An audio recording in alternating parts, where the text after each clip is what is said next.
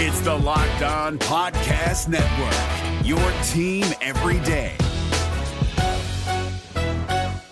We're driven by the search for better, but when it comes to hiring, the best way to search for a candidate isn't to search at all. Don't search, match with Indeed. ninety-three percent of employers agree Indeed delivers the highest quality matches compared to other job sites, according to a recent Indeed survey. And listeners of this show will get a seventy-five dollars sponsored job credit to get your jobs more visibility at Indeed.com slash podcast. Just go to Indeed.com slash podcast right now and support our show by saying you heard about Indeed on this podcast. Indeed.com slash podcast. Terms and conditions apply. Need to hire? You need Indeed. Jackson Gatlin here, host of the Monday edition Locked On N B A podcast. Every Monday, I cover the three biggest stories in the N B A with the local experts from Locked On. It's an awesome recap of the weekend of the N B A and a look at what's ahead. Mark your calendars on Monday to join me for Locked On N B A podcast, available on YouTube and wherever you get your podcasts.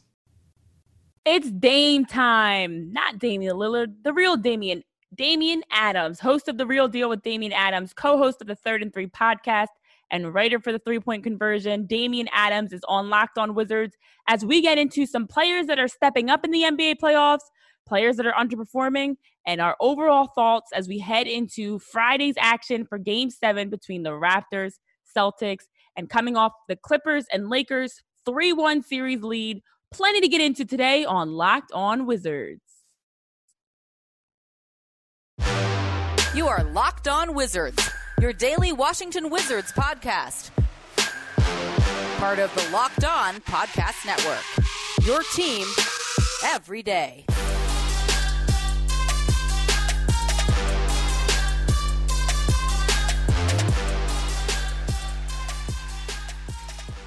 What's up, everyone? Welcome to another edition of Locked On Wizards. I'm your host, Renee Washington, and joining me to break down some players that are stepping up, some players that are not, and all that's going on around the N B A playoffs, we've got Damian Adams, host of The Real Deal with Damian Adams, co-host of the Third and Three podcast, and a writer for the three point conversion dot com.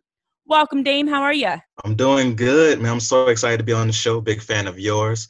And I'm excited to talk playoffs with you. I'm happy to have you here, and thank you. Thank you. I'm excited we can get into what's been going on around the playoffs. And the first thing I want to get into, players that are stepping up. Come playoff season, it's always a different ball game, especially now with the way that there's no home court inv- advantage. Everyone's in the bubble, having four and a half months off. Some players took that time to use to their benefit, and some didn't use it as well as they could have.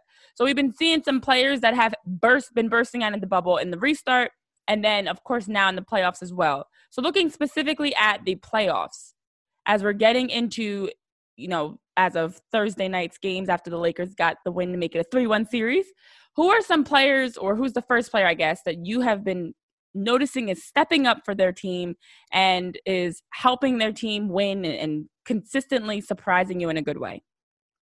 Man, the first player that comes to mind has to be Jimmy Buckets, Jimmy Butler. Mm. He's in the regular season, you know, he's averaging twenty points a game, almost seven rebounds, six assists, shooting forty-five percent from the field, only twenty-four percent from three, which is very good, great stats. One of the reasons he's going to be on the All N B A, one of the All N B A teams. But in the playoffs, he stepped it up to twenty-two points per game, shooting forty-seven percent from the field, fifty percent from three. The fact that he went from twenty-four percent to fifty percent from three is nuts. And it just shows you how he has that mentality in the playoffs that now it's my time to show up. Now it's my time to really carry the squad and show what I can be as a leader. And why they're going to the Eastern Conference Finals is a big part of Jimmy Butler. Ooh, that's a great one to start off with. And honestly, looking at the way the Miami Heat have been playing, especially in the playoffs, I didn't expect them to sweep the Pacers. I thought that series was going to be more – I mean, it was evenly matched. The games were not – you know, they were not a blowout or anything. They were all very close. But, you know, they were – it was a sweep. So I was not expecting that. And then I wasn't expecting them to beat Milwaukee in five.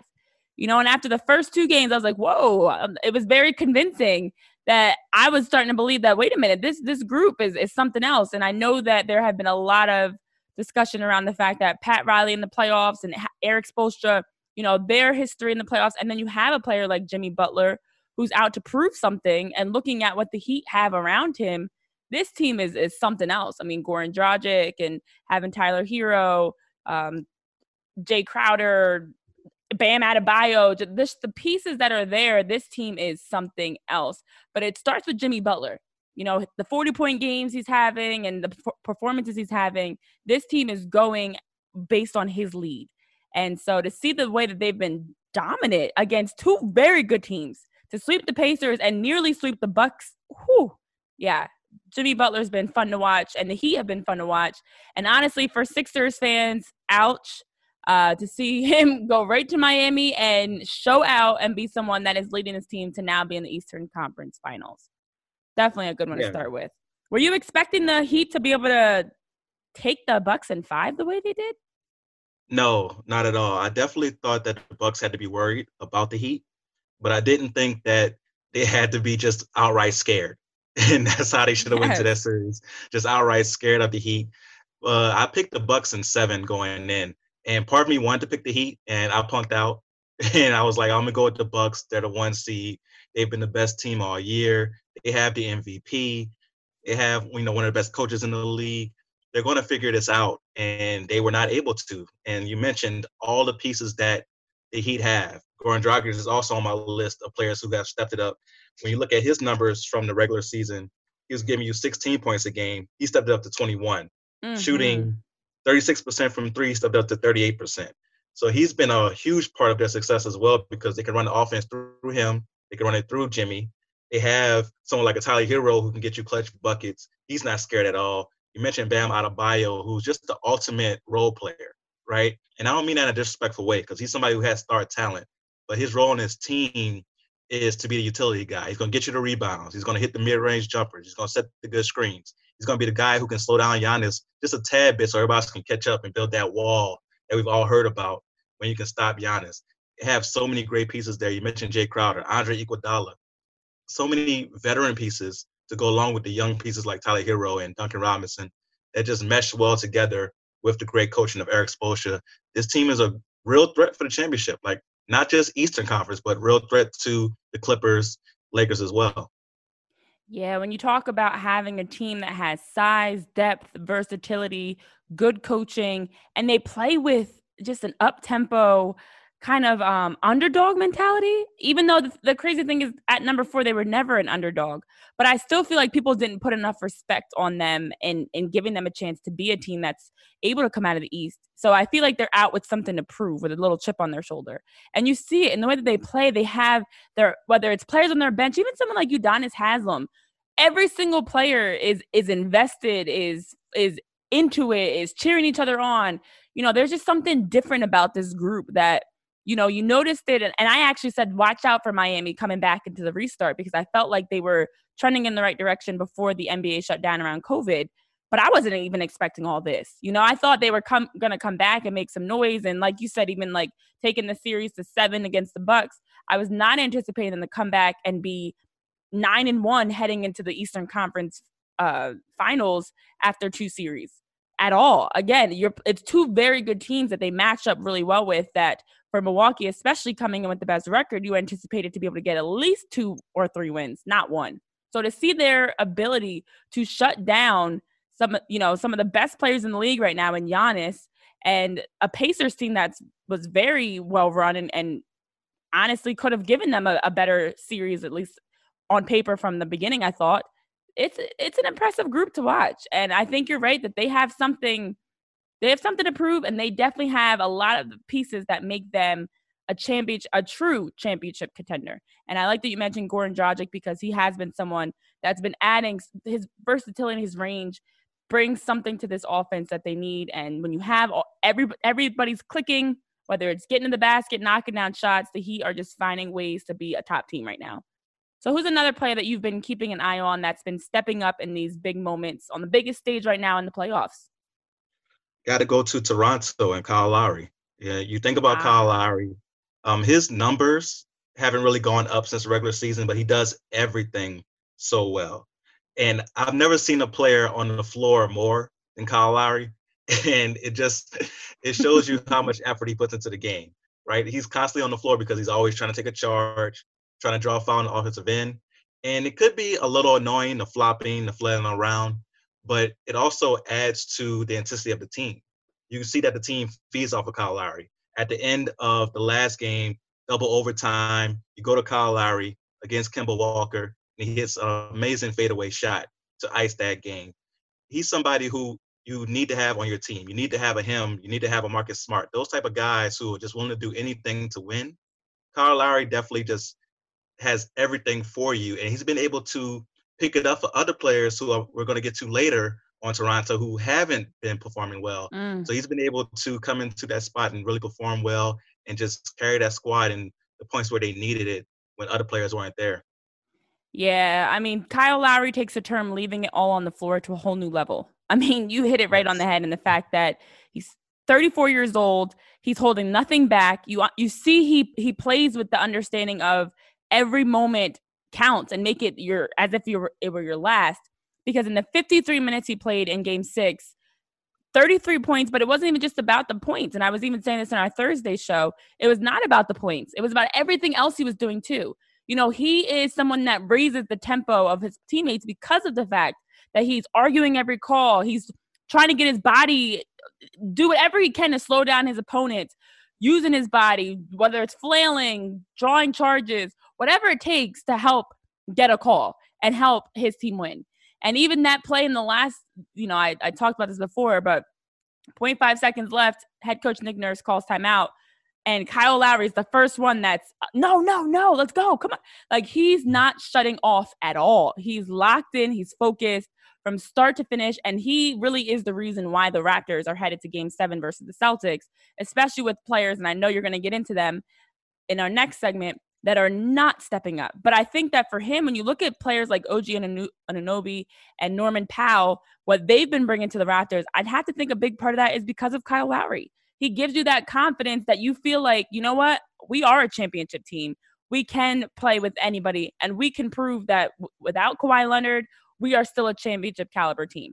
And I think the biggest reason because of that is him.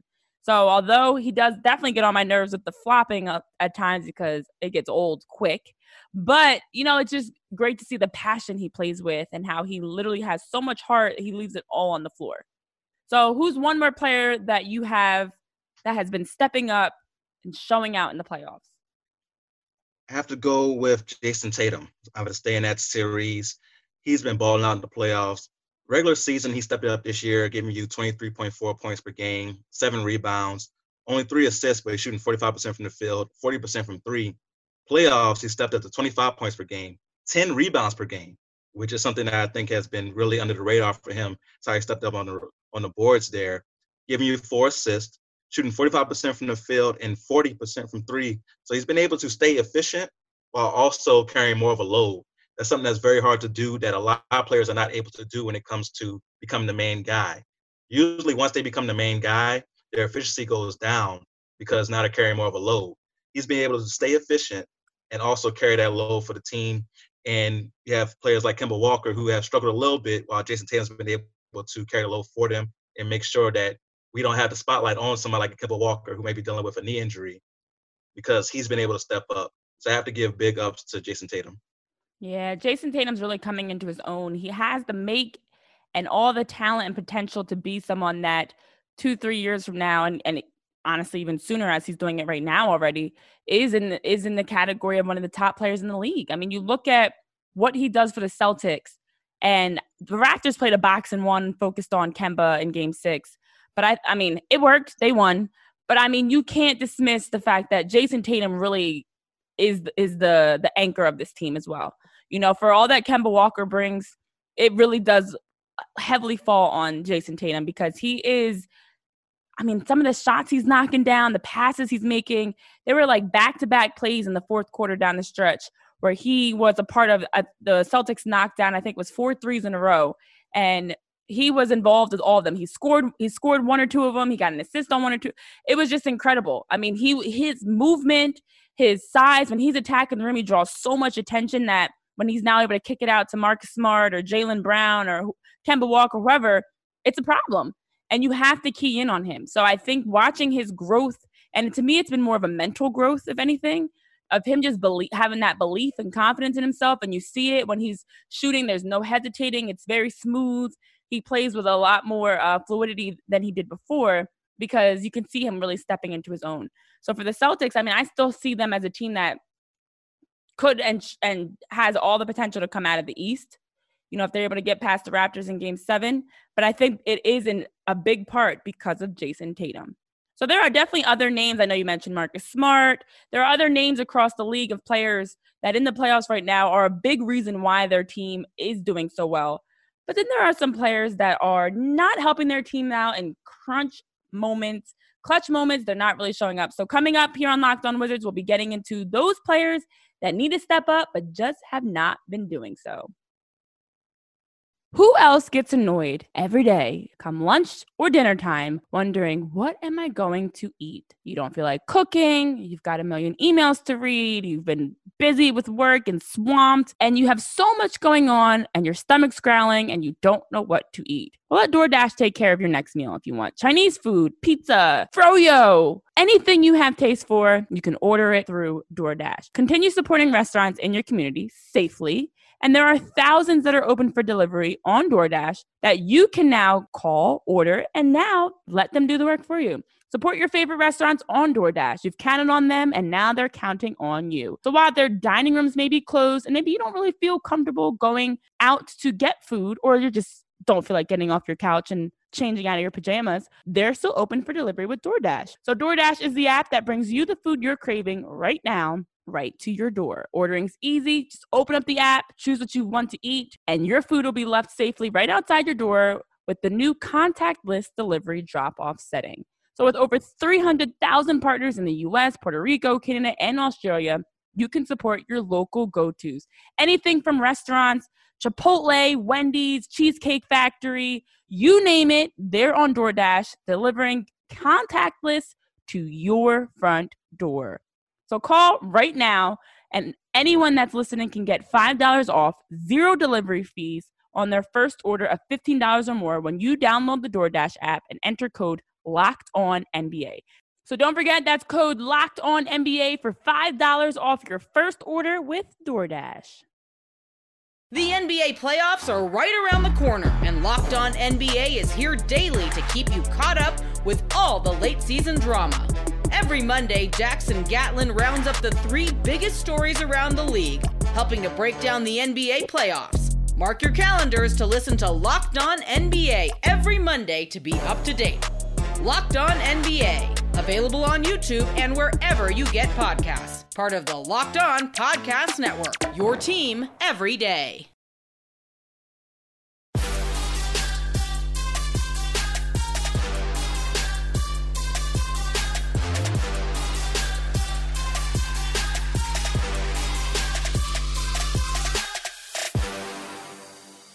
Renee Washington here on Locked On Wizards, as we've got the host of The Real Deal with Damian Adams, co-host of the Third and Three podcast, and a writer for the three-point conversion. It is Dame time, the real Damian Adams, that is. And you are here with us on Locked On Wizards. Now, we got a chance to talk about players that have been stepping up across the league. Jason Tatum, um, you mentioned Kyle Lowry, you mentioned Jimmy Buckets. There are some players that have been underperforming, to say the least. And uh, we historically deem players and, and give them this term of playoff, you know, playoff version. The playoff version for most players is good, but for some people, their playoff version is consistently not good. And I'm sure we're going to agree on some of these, but who is the first person that in the playoffs so far you have been disappointed in how they've been performing? So the first player that I want to talk about is someone who could fit on both sides. He was impressive in one series, and in the next series has not been as impressive. I'm talking about Jamal Murray for the Ooh. Nuggets. In the first series against the Jazz, he was phenomenal. I was in my house losing my mind as he was coming down, hitting threes, doing three sixty layups, just doing it all against the Utah Jazz in that great series. And in that series, he averaged thirty-one points per game, five rebounds, six assists, shot fifty-three percent from the field and fifty-five percent from three. Like, absolutely nuts. On fire. You don't expect him to keep up that rate. Like, that's an impossible rate to keep up. But his fall off in the series against the Clippers is not expected. He's only averaging seventeen point eight points per game, seven assists, so he's still distributing the ball pretty well. But he's falling down in efficiency quite drastically. thirty-eight percent from the floor, thirty-four percent from three. And when you compare it to what he did against the Utah Jazz, it's definitely disappointing to see how fall, how far Jamal Murray has fallen in this second round. Of course, you got to give credit to the Clippers and their defense, Patrick Beverly, Kawhi Leonard, even Landry Shamet, giving him issues, Paul George, of course. So they have a lot of perimeter defenders to throw at Murray. But as somebody who was trying to show us that he's a superstar in the first round, has really fallen short in the second round. Mm, that's a good one. That's a good one because, you know what? I think this series against the Clippers is the ultimate test. Denver, Denver and Utah, for as great as that series was, going the whole seven and that, you know, the fifty-point performances we saw from him and Donovan Mitchell, the back and forth. We're getting all the storylines about how they played against each other in high school and all the storylines were there, but it was Utah. It's no knock on Utah. Very good team. Don't get me wrong, but they're not the Clippers. So this is a time where you're playing one of the best teams in the league, a team that many have predicted to win it all, that has the potential to win it all. And in this moment, where are you? So, you know, I, I know that Nikola Jokic has been dealing with an injury and you can have all the excuses there. But at the end of the day, when you step between the lines, it's time to put up or shut up. And I think that, as you're mentioning, I wasn't even thinking of Jamal Murray, to be honest. But it's just been a big switch, and it's not even just his numbers that have changed, but just his play. He's not as effective. And I understand they're defending him much better, and that's something even Charles Barkley was saying, like, you got to defend him. You can't allow him. He, once he's he's he's got the hot hand, he's the only one killing you in that Utah series. If you're Utah, you have to you have to find someone to put on him. And they put Donovan Mitchell on him finally, but how long? Look how long it took. Whereas the Clippers from game one have not been messing around. So it's a different look he's getting defensively um, or on the offensive end for Murray. But still, if you're going to be in the conversation of being an elite player, this is the a stage you have to shine on. And he's not performing nearly like he was against the Jazz, but more importantly, just at a level that he's showing he's he's there right now. You know, it seems like he's kind of being knocked down a couple pegs, and uh His his youth is showing and his inexperience in that sense. So that's a good one. I was not expecting that at all. But who else do you have? So I'm going to stay in that series with somebody who's been oh, very inconsistent. Oh, boy. Got to go with my man, Paul George, a k a. Playoff P. Uh, so regular season, twenty-one points per game, giving you six rebounds, shooting forty-four percent from the field, forty-one percent from three, which is a big part of his game. In the playoffs, he's down to nineteen points per game, six rebounds, shooting forty percent from the field, only thirty-three percent from three. And with him, it's the up and down, right? Because you'll have two games where you see Paul George and you'll see thirty points, ten rebounds, five assists, playing great defense. And then the next game, you'll see him getting three fouls in the first quarter, or he'll get the third foul with like seven minutes left in the second quarter. Next thing you know, you got the fourth foul in the first minute of the fourth quarter, or the third quarter, excuse me. And that foul trouble has just hindered him in some of these games. And also some games where he's not in foul trouble and he's just out there. He seems like he's just not effective. He gets into his own head.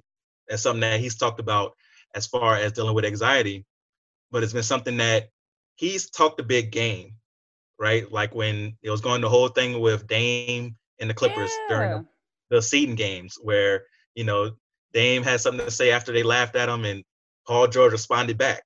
Paul George took a little shot at James Harden, said, I'm not a James Harden type guy. I can affect the game in other ways. And you can't be taking shots like this and then say, well, I'm being affected by the bubble life. Nah, you got to talk that big game on both ends. If you don't play well, you just got to man up to it and say, hey, I'm not playing well. You can't, you know, hide behind other things at that point. So that's why I've been disappointed in Paul George. But you can see his ability in certain games, the capability that he does have. So just the inconsistency with Paul George, why I had to put him on this list. I am so glad you brought that up and brought up the fact that you literally put a target on your back, Paul George, when you decided to speak up and and have these beefs with other players like Damian Lillard, who you can't even talk against because he did what he was supposed to do. So you put a target on your back and then drop the ball and have disappeared at times. I mean, he's the number two on the Clippers. There's no reason why Paul George should not be having better, more consistent numbers each game. It's playoff time. You know, at this point, there's there's there are no excuses. Now, as you mentioned, he didn't he has talked about dealing with anxiety and, and other things. Okay, but then don't turn around and run your mouth. If you know you get anxious and you know you're dealing with some some mental struggles when it comes to the playoffs, why are you also talking trash against other players? James Harden and Damian Lillard, of all people, you should not be talking trash against. And I do think playoff P is not a good playoff P. And he's developed a bad mantra around it. And looking at him, there's a couple others, even James Harden, as you mentioned, who really, in my opinion, do not consistently perform and don't consistently bring the level that they should as a top player in the league. I mean, there's no excuse. At the end of the day, when the lights are on and it's playoff time, we're expecting you to be the one to step up. Kawhi Leonard's been doing it. I think the Clippers as a whole, to me, are very inconsistent because you do have Uh, and I was just talking about this, and I will openly say this, and I'm okay with this. For as great of a coach as Doc is and as great of a player Kawhi is, in between there, you don't ever know what you're going to get. Patrick Beverly might be might be getting ejected, might be getting technicals, might be injured, might be playing. You have no idea. P- playoff P, no idea. You know, you look at uh, Montrezl Harrell, Lou Williams. You just don't always know what you're going to get from the Clippers, but it starts with Paul George, in my opinion, as the most inconsistent because he has the most talent, which makes him disappointing to watch when he's just not, he's not there. Yeah, that's a, that's, he's definitely right now, I think is, um, might be leading that bandwagon, him along with one or two others of struggling in the playoffs. Who's someone else that you've been noticing is just not doing well? So we mentioned playoff P. Got to go over to another P.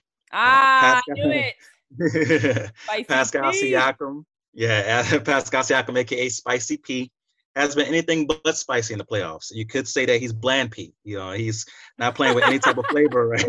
Like that, any like type that. of flavor right now. Uh, missing all the seasoning right now. So in the regular season, he's giving you twenty-three points per game, seven rebounds, but shooting forty-five percent from the floor, thirty-six percent from three. So you're shooting the ball with confidence, mm-hmm. driving the ball to the goal. Playoffs, he's only giving you seventeen points per game. That's a drastic drop. You always hear um, Shaq and Charles Barkley talk about how in the playoffs, the number one guy has to step up and give you four or five more points per game, not go down six or seven points. That's what we've seen from Pascal Siakam. He's only shooting thirty-nine percent from the floor, nineteen percent from three. That's just inexcusable because now when we see that you are thinking about this three-point shot, you no longer want to take it, I could defend you differently. Oh, he doesn't want to take that shot. Just leave him out there. He's self-checked, as we would say in pickup games. Go ahead, leave him out there. He's self-checked. He don't want to shoot that shot. So now you're making it tougher on your teammates because the fact that you can't shoot when you normally can. Now I have somebody who's shading over a little further on the Fred VanVleet drive or the Kyle Lowry drive or the Marcus Saul post-up. All those things are being affected by the fact that Pascal Siakam, who's your top scorer during the regular season, has taken this drastic fall, right? And now with Toronto, one of the reasons I didn't pick Toronto to go back to the finals is that I didn't believe in Pascal Siakam as a number one guy. And unfortunately, he has proven me right in that aspect, even though they might still make the Eastern Conference Finals. It's definitely not because of Spicy P, a k a. Bland P. Him and Paul George are driving that bus. The Ps, the playoff Ps are not good. And honestly, Pascal Siakam, it was, it was almost painful to watch. And I know I tweeted this out, and I have no problem saying it. Down the stretch, the Raptors need to stop passing him the ball. He had some very good looks. He had a really nice drive to the basket. I think it was in the first overtime, at the end of the first overtime, I believe, if I'm remembering correctly. And it was a great look. It just rolled in and rolled out. He just couldn't, he, he couldn't score. And it, when you notice someone is struggling like that, first of all, it becomes something mental. He's now missing shots like layups. He's not even just missing shots from, from distance and from the perimeter. He's missing layups. He's missing good drives. He's he's then forcing shots. I saw him take a couple shots that just weren't really good shooting selection options. You know, you have to find another way to get him going. Now, he was, in my opinion, trying to still find a way to impact the game in other ways, you know, getting rebounds and on the boards. And he does at times, though, get fouls that I think are, are silly fouls and, and not the smartest plays. So overall, if the Raptors do well, as you mentioned, it's it's not because of Spicy P. It's Kyle Lowry, it's Fred VanVleet, it's O G Anunoby, it's it's it's Norman Powell. It's not Spicy P, unfortunately. And I hope he can get it together for Game Seven. I think at this point it's become something mental, and that's something that playoff P with Paul George is also dealing with. Like when you start seeing game after game, you can't get it going, and you're struggling, and you're not making the same shots you normally knock down. You it starts to weigh on you mentally, and you start to build this, you know, subconscious, I guess, uh, hesitation and just second guessing yourself. So they're going to have to realize when he's not scoring, as he hasn't been scoring in the bubble and he's been struggling in the bubble as a whole, it's not even just playoffs. Stop feeding him the ball. He should be almost a decoy. He's just in there to get rebounds and, and psh, I don't know. But stop stop giving him the ball. Clutch moments, the ball needs to be in Kyle Lowry's hands or Fred VanVleet. But that was my biggest issue with the Raptors as a whole is I just felt like they're, with their season on the line and at a must-win game, some of their final game selection uh, and shots didn't really make sense to me. Norman Powell was one, for as great as he was. That three-pointer at the end of the first overtime wasn't it. And oh then Pascal God, Siakam, yes. like three, four plays back-to-back, had the ball at the end of regulation. Come on. You got to be smarter than that. Got to know your personnel. Yeah, I'm so glad you brought that up. I was at the house like, really? This is the play yeah, for – it's not the look. That we're going to go – season, a game-winning shot for your season? Nah. We're going to go top I S O, Norman Powell, for the for the season. I was like, wow. And not even a good look like a drive or anything. He really just stood up top. Took did a sidestep for a three. I mean, come on. You got to have something better than that. Yeah, no, exactly. I was at home like, this, yeah, this can't be. Maybe because it was tied, they felt more comfortable doing that. But, yeah, it's not it's not something you should do. Norman Powell is a very good player, like you mentioned, very good role player who stepped up. He's somebody who finishes the play. He's not the one who creates the play. And, exactly. yeah, yeah, that's what's shocking for me. Yeah, definitely, definitely. Who's one more player that you have that is someone that is not stepping up and has been struggling? So I'm going to do a combination of two. I'm going to do a combination of two for this one, for the Bucks. Um, got to go with Giannis Antetokounmpo and Eric Bledsoe. So with Giannis Antetokounmpo, regular season, even the first round, looked tremendous, right? Giving you those M V P numbers, thirty yeah, points. Against the Magic, uh, of course. Yeah, of course, against the Magic and, you know, six assists. But then when you get to that second round against Miami Heat, he's only giving you twenty-two points per game, eleven rebounds, five assists. His efficiency goes down in a massive way. He went from shooting sixty-three percent from the free throw line to fifty-three percent. That's mental. Like they, Miami has nothing to do with you at the free throw line. That's all mental. That's them getting into your head.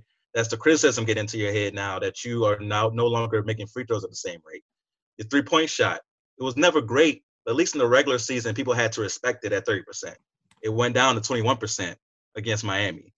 Um, in the regular season, shooting fifty-five percent from the field, went down to fifty-one percent.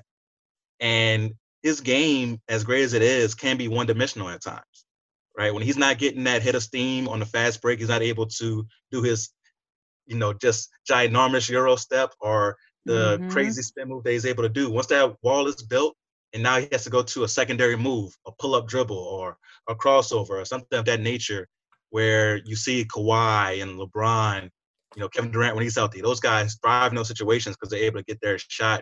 They're comfortable in the mid-range. They're comfortable from three. Giannis still doesn't have that. And because the help wasn't as big as it was in the past, you see them get knocked out in five. Of course, you know, Giannis got hurt, but even before he got hurt, he had these struggles. And Eric Bledsoe is part of that help that wasn't there. So Eric Bledsoe, during the regular season, giving you fifteen points a game, five assists, shooting forty-seven percent from the field, thirty-four percent from three. Against Miami, only giving you twelve points, giving you a good rebound percentage there, but only shooting thirty-three percent from the field, twenty-one percent from three. And when you are one of the players that's on the side of Giannis Antetokounmpo, you have to be able to knock down the three. You have to be able to knock down a three. And I think that, honestly, the Bucks lost this series last year when they decided to pick Eric Bledsoe over Malcolm Brogdon. Not last year. yes. yes. When they when they decided to pick Eric Bledsoe over Malcolm Brogdon, gave Bledsoe the big extension and let Brogdon go. I understand Brogdon has some injury issues, but now it looks very healthy in Indiana and will be one of the main players going forward for that team. Eric Bledsoe is not able to provide that for you. He's a very good defender, great defender, mm-hmm. Bledsoe is, great athlete. But when it comes down to those pressure situations on offense, you can't trust him. That's why you see George Hill in the game a lot of times when it comes down to those situations because Bledsoe can't be trusted to make a shot and sometimes can't be trusted to make the right decision. So I think Malcolm Brogdon, if he was in that position, the Bucks would be a lot better. Ooh. Hoo, hoo, hoo. I like that because I agree. I was very shocked by the decision last year, and I didn't think it made sense because the Bucks last year had the same issue the Bucks had this year, where they needed another piece. So to move one, what does that, what does that solve? You know, and this, this group was no better. And I thought they were going to maybe bring someone else in and there was going to be something that made more sense, but no. And I definitely agree with you in that Giannis, although he did get hurt in game four, and, you know, when he went out, actually, that's what probably kept them from getting swept anyways, because the team was closing out the game for him. It just didn't seem like, and I and I haven't felt this, and, and no knock on Giannis. Everyone's quick to say, you know, Giannis is the, the new king on the block and he's the best player in the league because the Bucks had the best regular season record. It doesn't matter if come playoff time the Bucks are at home. If Giannis is at home, if you're the best player, your team should be in the championship or at least, you know, conference finals, making it to the N B A. If you know, if not the N B A finals, the conference finals. What have the Bucks done the last three years in the playoffs? The, the same exact thing. Eastern Conference semifinals, they're headed home, and I just think that for or the or the Eastern Conference finals. But either way, they've underperformed. And Giannis, to me, has to figure out how to add another element to his game because he is unfortunately very easy to defend. And I say this in the most respectful way possible to the Bucks. They're a very good team, but their game is so predictable. Before the game even starts, you know what offense they're running, you know what looks they're going to get, you know exactly how they're going to play. There's no there's no surprise. There's no versatility. You know what you're going to get from each player every single game. And that consistency helps them in the regular season, but it kills them in the playoffs when you now have to win a best of seven series.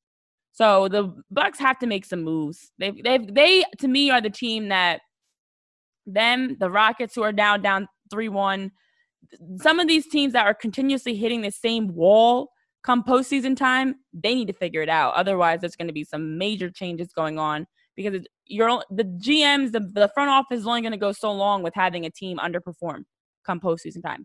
So I do. I, I want to get more into the playoffs and what's going on, and I'm glad we had to break got had the chance to break down some players. Now let's shift into talking about some teams. So coming up, we'll recap what's been going on around the N B A playoffs in the conference semifinal matchups. Let me tell you guys about the delicious treat that's going to allow you to snack healthy.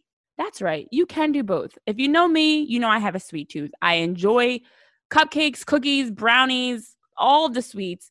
And Built Bar actually has delicious flavors. Let me just run down some of my favorites. Cookies and cream, double chocolate, mint brownie, salted caramel, yes, caramel, not caramel, and peanut butter brownie. Delicious. All bars are covered in one hundred percent chocolate. They're soft and easy to chew, and they're healthy. So it's great if you are on a keto diet or working to lose or maintain weight. You can do all that while snacking on a delicious treat. They're low calorie, low sugar, high protein, high fiber. And I definitely recommend Built Bar. So if you head over to built bar dot com and use the promo code LOCKED ON, you'll get ten dollars off your next order. Now you can save money, eat healthy, and eat delicious. Doesn't get any better than that. So go ahead on over to built bar dot com to try the best tasting protein bars. And I can guarantee you, from me to you, you will not regret it. The N B A playoffs are right around the corner, and Locked On N B A is here daily to keep you caught up with all the late season drama. Every Monday, Jackson Gatlin rounds up the three biggest stories around the league, helping to break down the N B A playoffs. Mark your calendars to listen to Locked On N B A every Monday to be up to date. Locked On N B A, available on YouTube and wherever you get podcasts. Part of the Locked On Podcast Network, your team every day.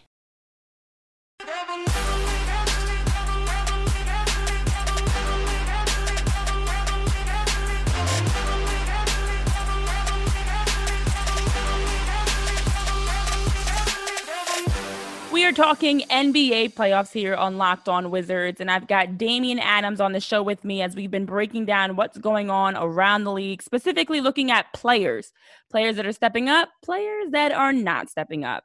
And so the host of The Real Deal with Damian Adams, co-host of the Third and Three podcast, and writer for the three-point conversion has been breaking it down with me. Well, Dame, it's time to get into what's going on in the conference semifinals. Of course, the Heat have already punched their tickets to the Eastern Conference Finals, waiting to see who they will play against as we have a Game seven between Boston and Toronto. Looking at that Game seven matchup, How much did this hurt Boston or or at all for them not to close out in game six?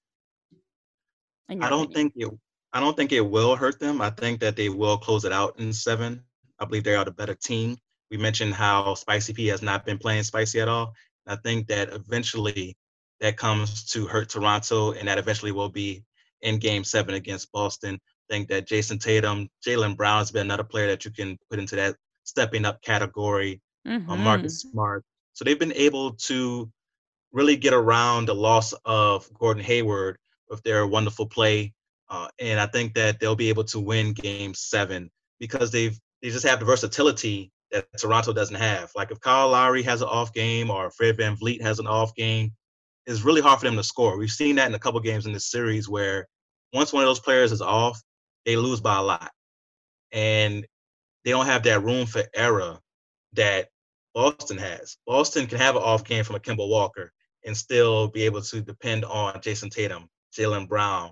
Marcus Smart even came through big one game and hit five threes in the fourth quarter. So they have players who can step up in so many different ways. I feel like Toronto, they're going to be in the game because their defense is so great, but you only can defend great for so long against these great offensive players. They're going mm-hmm. to score. And if you don't have that scoring punch from your number one guy or what's supposed to be your number one guy in Pascal Siakam, in a game seven against a talented team like Boston, I think that Toronto falls short in that one. Yeah, yeah. I mean, I think, as you mentioned, looking at Boston, it just would have been beneficial for them to close out to have another day of rest. You know, now you have Friday night's game against the Raptors. It's another, another, you know, a game seven in general is always going to be, for the most part, intense, especially with these two teams. And so, you know, it would have just been another opportunity to have some days to rest where you have now Miami, who coming off of a five-game series is just sitting back, relaxing, icing, you know, and preparing for whoever they're going to play next. But for the Celtics, I agree. I do think that they just have too many pieces. And that's why, in my opinion, they are a team that is built to come out of the East. Looking at their their versatility, look at D- Jaylen Brown started the game off.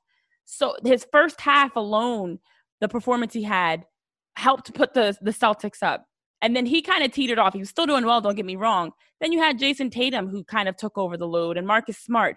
You know, they have the players there that on, you know, when you look across the board, they can drop twenty, thirty points in a game and, that you know, the, the team is fine. Jason Tatum was struggling in the first half a little bit more, but because Jaylen Brown was taking the load, the Celtics were still in it. And those three finished the game as leading scorers, of course, for the Celtics, but it's just about the pieces they have there for anybody to really be able to lead, to knock down big shots. And the Raptors just don't have that, as we were talking about earlier. But for that series, I'm excited to at least see that game seven. It's always good to have a game seven, and we'll see that tip off Friday night. And then the Lakers did go up three one, and the Celtics are up three one. So in the West, we've got two three one series. The Lakers going up three one against the Rockets, probably more pivotal than and surprising than the Clippers Nuggets series because, again, as we were talking about earlier around Jamal Murray, the Clippers are, are a better team, a more experienced team. You expect them to close the series out a little faster.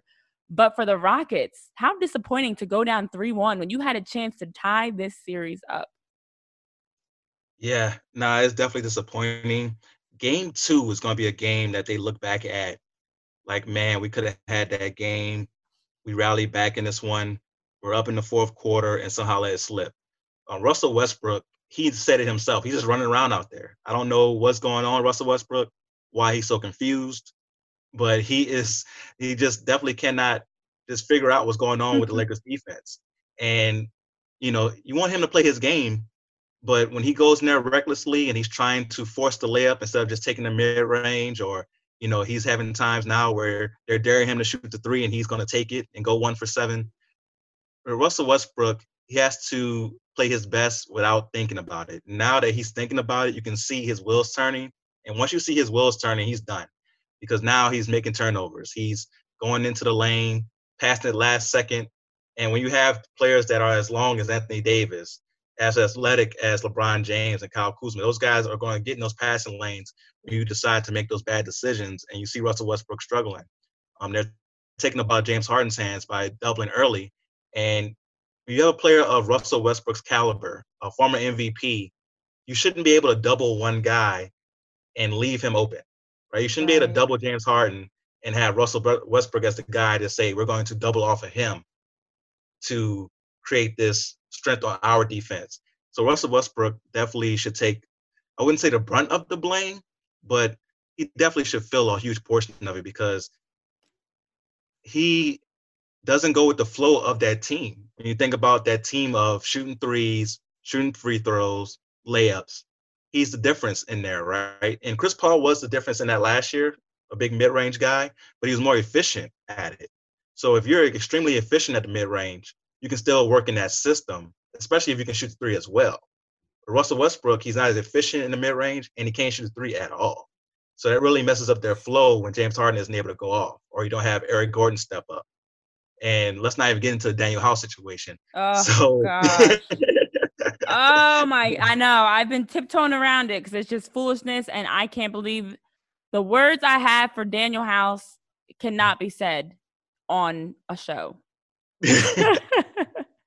I will not do that to myself by bad talking this man the way I want to and the way he deserves to be bad talked. But yes, we won't even get into that foolishness and the, the stupidity of the fact he is missing playoff games because of what? A woman? Some wop? Yeah. Come on now. I'm, that's all I'm going to say. But come on now. Come on, man. Ugh, all right, go ahead. Continue. Yeah, so, yes, that's an important player as well that's missing games because, like you said, because of that.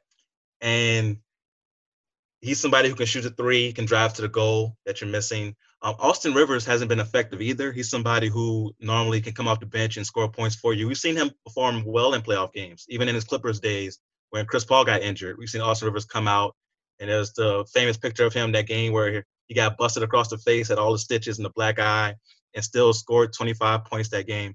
So he's had moments in the playoffs, and I don't know if it's this series or it's just his lack of opportunities, but he hasn't been able to perform well in this series at all for the Rockets. So they have a lot of players who could have been on that underperforming list as well. And the Lakers are just a bad matchup. Once the Lakers made a decision to stop playing their bigs, to let mm-hmm. JaVale McGee and Dwight Howard rest until next round, that's when you saw the turn of the key and that, you know, LeBron James and those guys were going to be able to take charge. So I expect them to finish off this series pretty soon in five, six at the max.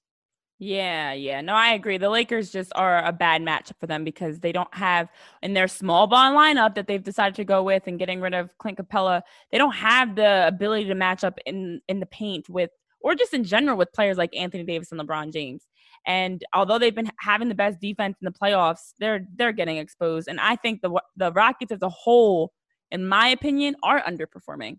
Now, I know they're playing a great team in the Lakers, but I still think they are a team that is frustrating to watch. And James Harden and Russell Westbrook, of course, you can say he's coming off of a quad injury. He missed a lot of games. He's still trying to figure it out.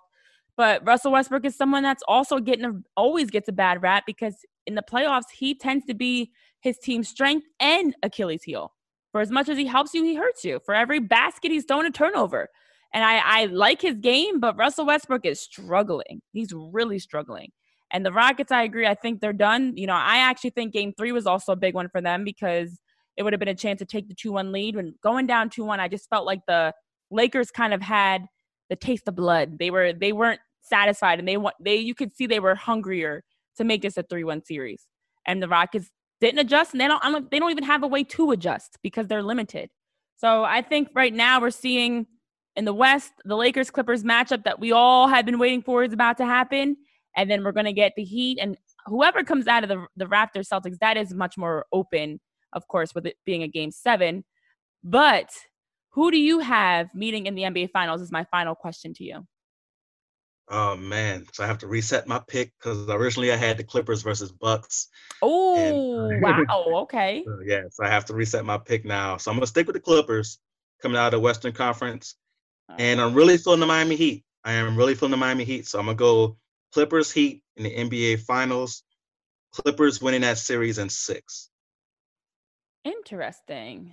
Very interesting. I've got Lakers Celtics. So a little different, to say the least. But, but yeah, that definitely shows. You know, I'm a LeBron James fan, so I'm going with rocking with the Lakers on that one. But I definitely could see the Heat knocking off the Celtics. that's going to be fun to watch for both of those series on the East and Western Conference Finals. Well, Dame, thank you so much for joining us. I appreciate you coming on the show to weigh in on not only the N B A playoffs, but players and, and their performances. Where can people follow you to keep up with all of your content? Yes, thank you so much for having me on the show. I really enjoyed this. Um, so people can follow me at The Real Deal W D A on all platforms. That's The Real Deal, W as in whiskey, D as in Delta, A as in Alpha, on all social media platforms. And please subscribe to the podcast, The Real Deal with Damian Adams, and the Third and Three podcast. You can hear all my commentary on there and yell at me if you want to, or agree with me. You might do both. So go ahead and check those out. I love it. I love it. Well, thank you so much. Dame time. Appreciate you coming on. I'm sure you get that all the time. And I think yes, it's hilarious. Definitely. But thank you so much for joining us here on Locked On Wizards. And thank you all for tuning in to another edition. Again, we've got Game seven Friday night, Raptors, Celtics. I'm excited for it. I know you guys are all excited for it as well. And we will be back on Locked On Wizards on Monday for the next edition of the show. So hit that subscribe button to keep up with all we've got going on. I'm your host, Renee Washington. Have a good weekend, and I'll see you on Monday. Washington, out.